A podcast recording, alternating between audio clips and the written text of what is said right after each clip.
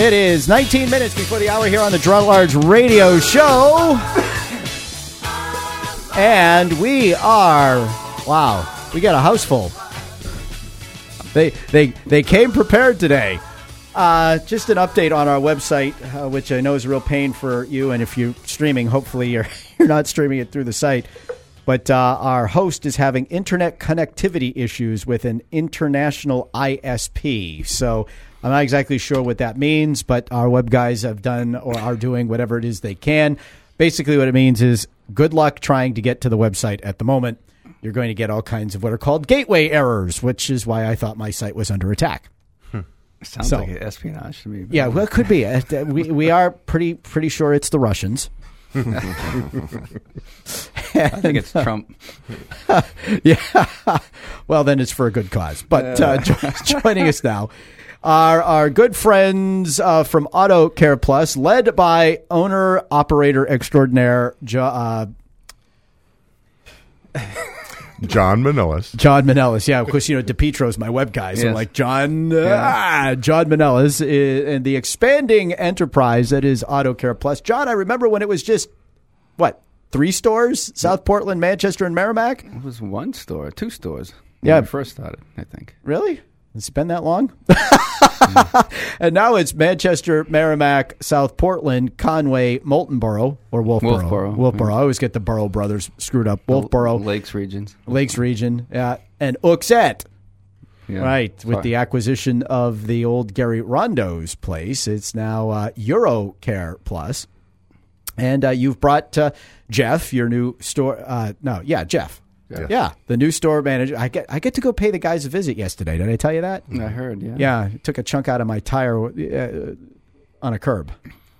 They have to find the uh, the Cur- right tire though, so I'm, I'm Curbs. operating on a spare. Curbs are not good for tires. No, curbs are not good for tires. Well, you know, I was trying to park on Bridge Street, and I didn't realize that the uh, the the lines they paint on Bridge Street are actually too narrow to fit a vehicle in. So I'm I'm I'm gauging where I am by the the outer line, Oh, and makes no sense. oh crap. Oh, So I took a look, and well, there was a there was there was a there was a pretty good gash there. oh yeah. Yeah. Yeah. It's definitely. So Jeff is the uh, anchor man of the store on uh, Candia Road. Got to pay them an unexpected visit yesterday. Eric took good care of me as always, and I guess uh, the new fellow, Kerry Flanagan. Kerry Flanagan, is your anchor man at uh, Eurocare Plus on the Daniel Webster Highway North in Hooksett, just uh, Yeah, just above the, the Manchester border. A couple exits up from the Candia Road spot. Yeah. So Yeah. There you go. So John's uh, John's uh, mission, of course, is uh, domination of the auto market here in New Hampshire and beyond, and he's well on his way. yeah, there you go. go to AutoCarePlus.com and find all their locations, services, and why they call themselves your dealer alternative here in the uh, well New Hampshire. New Hampshire and beyond. Yeah, a little bit of New England. I A guess. li- a little bit New England. Staying Jo- out of Massachusetts. Staying out of. yeah, I don't blame you. but anyway, John, uh, welcome. Hey guys, thanks for showing up with me. And uh, I was just trying to break him in so I don't have to come every week. Well, you know, you got Scott and Lou there too, so you got quite a I got- rotation I got, a bunch of you know fill-ins in case I can't make it. So Yeah. So I have a, I have a, I don't know if you have anything planned because I'm so distracted by what's happening online that I haven't paid attention to what's posted on Facebook. But uh, is there really a difference these days between the so-called European cars or the Japanese cars or the American cars, or has technology more or less brought them all to the kind of same place, or do there really a lot of differences? no, there's a lot of differences. It's- So the I- differences remain. I mean, the Oh, yeah. technology is similar, but you know, I would tell you that humans by nature do their own thing, and uh, a lot of them copy stuff and make it their own. But the Germans definitely do things differently, Mm-hmm. software-wise. Uh, Well, apparently, uh, yeah. Apparently, when it comes to admissions, they're rather uh, creative. they can be.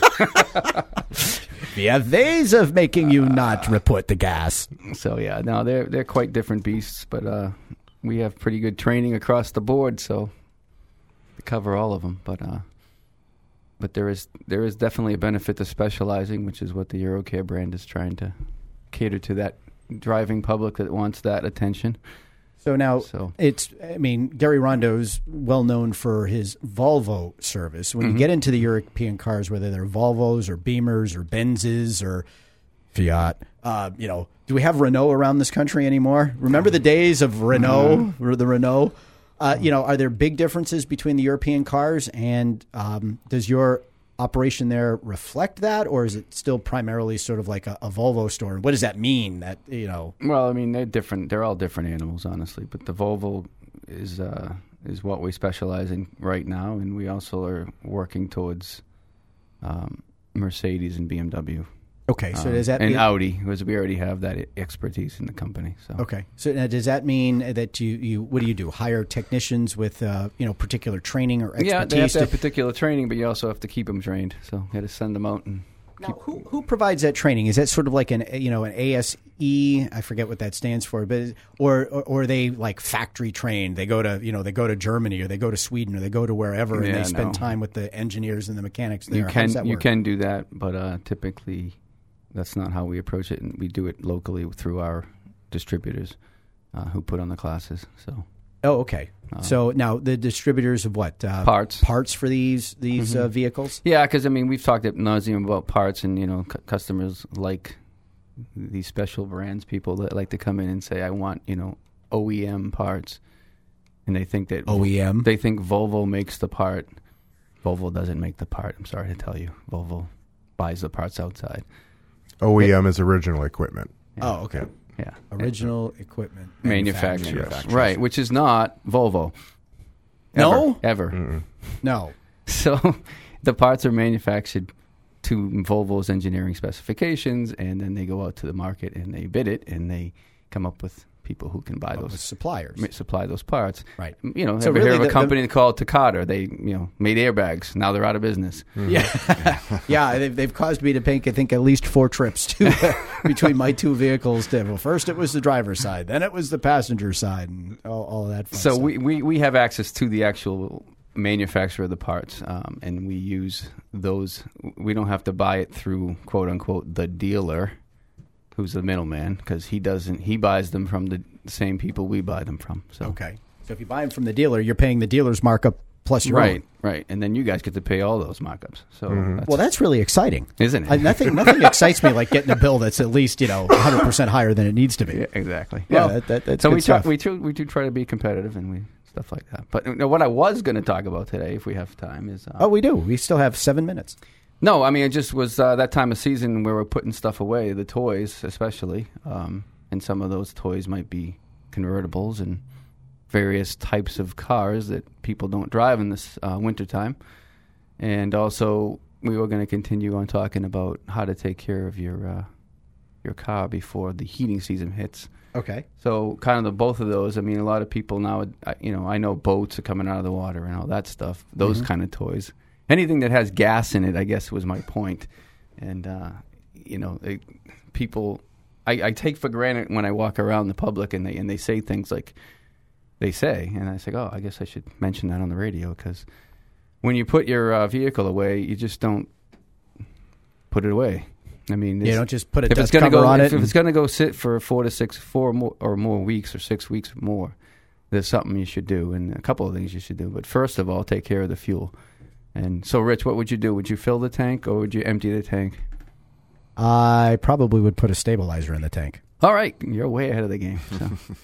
Well, I mean, filling it because the gas will just go bad, and I don't know that I don't know what draining if if draining's good or bad. So I probably would just find a stabilizer. well a stabilizer is good but then you want to put you di- you want to put the Sta-Bil in fill it up mix it with the whole tank and take it for a little ride to agitate everything and then put it away oh, so you want a full tank. You want to know why you want a full tank? Because you know why we put Sta-Bil in? No, because the fuel falls apart if you want to and, and we'll talk in real simple terms. The molecules separate. They it causes varnish basically um, oh, so you can you can you can take the and then uh, you can make you know you can clean your paint brushes with it. Yeah, cool. you- but you can't run the car. Can't run the car. It's a little gloppy, does it? so that's what the Sta-Bil does. Um, but you know what causes fuel to come apart is moisture and so the more fuel you put So, in the uh, tank, the less room for moisture to get in there. And with the temperature swings up and down, all So is there a special stabilizer, or do you put in something? Is, is dry gas a stabilizer? I like. I'm again. I don't sell products and I don't endorse anybody, but I use Sta-Bil. I like Sta-Bil. It's it's been it's it's not the hocus pocus stuff. It it actually works. so I've never had a problem with it. And you should be putting that in your in your your lawnmower gas and your um, snowblower gas and all your small engine. Uh, gas See, that's something because we never did that. You know, my father never never did that when we were growing up that I know of, and I, I never really have. But Yeah. Well, again, and See, then on those things, think I about how much trouble you have in the spring when you go to start that carburetor up. And, and gasoline is not carburetor friendly anymore. They, they've done so much, yeah, with all the ethanol and all that stuff to it. So it really is getting harder and harder to just take out the weed whacker and fire it up, and or the snowblower when you know there's 12 inches of snow. Well, yeah, I'm I'm old enough to remember when I didn't have you know 19 different safety gadgets that you had to hold down to the uh, the, the handle of the lawnmower or the thing wouldn't you know run. It's like every time you know mow the lawn, every You're time you gonna got to hurt take the bag off the back, it's you know it shuts down and it always backfires when it shuts down. It's like, come on, guys, what the hell? Back in my day, you're lucky to have all your fingers. Yeah, thanks for that, Jeff.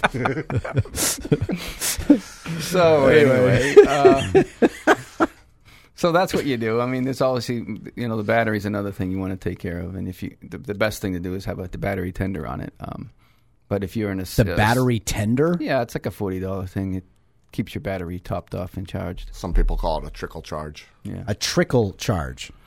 Gotcha. and it, you know you want an automatic one that isn't going to overcharge the battery. It's going to shut down when the battery reaches its full charge. You mean causing it to uh, burst into flames is not a good thing? No, not in overcharging decreases its life considerably. So. Okay. Um, and you know, there's all kinds of things. But it, you know, if you're in a storage facility where there's no power, then preferably you disconnect the battery. Um, if you have that talent, if you have really have the talent, I would prefer you take it out and take it home and keep it on a trickle charger. But you know, unfortunately, this you know the cars today are very computer savvy. Right. So if you don't pull the battery, If- then they're going to get they're going to Well, get when you do pull the battery, it kind of ruins things because they have adaptive learn stuff, and you know, so it learns your driving habits and it ah. learns the shift patterns that it wants, you know, to add to the car. So, preferably, the best way is to have it have it in the car, hooked up and charging. Gotcha. Don't pull the battery out if it's a Volvo. Don't pull the battery out of his. Why? What happens if you pull the battery out of a Volvo? Ca- It, it There- carry right. Yes. All right. It's gonna take me two or three times lot of- before I'm sure network about that. Network-driven car, so Network driven uh, car. lots of computers in those cars. So when it loses power, it's usually a tow tow to the shop to get it all Really? programmed. Yeah. Yeah, a lot of things has to be initialized. So what happens if it has to be jump started? Well, uh, jump start is not necessarily full loss of power. Okay. Um, that's just sort of means you don't have enough power to turn the starter motor over. But uh, that can sometimes, I mean, some of these newer vehicles, you can't even replace the battery yourself unless you have a some type of system to uh, reinitialize yeah. everything. Really? Yeah. Mercedes, Audis, uh, a lot of the newer, you know, 16, 17s. Huh. Uh, yeah, don't try to replace a battery yourself. It could be pretty bad. They're, be pretty bad. they're all on CAN networks, and CAN networks require a device ID, and everything has. To, then you got to tell the computer what the new piece is ID is, and even a battery. So What, what kind? That sounds kind of because when it, when everything communicates over this transmission bus, if you will, or this communication bus, and every and it needs to know who it's talking to.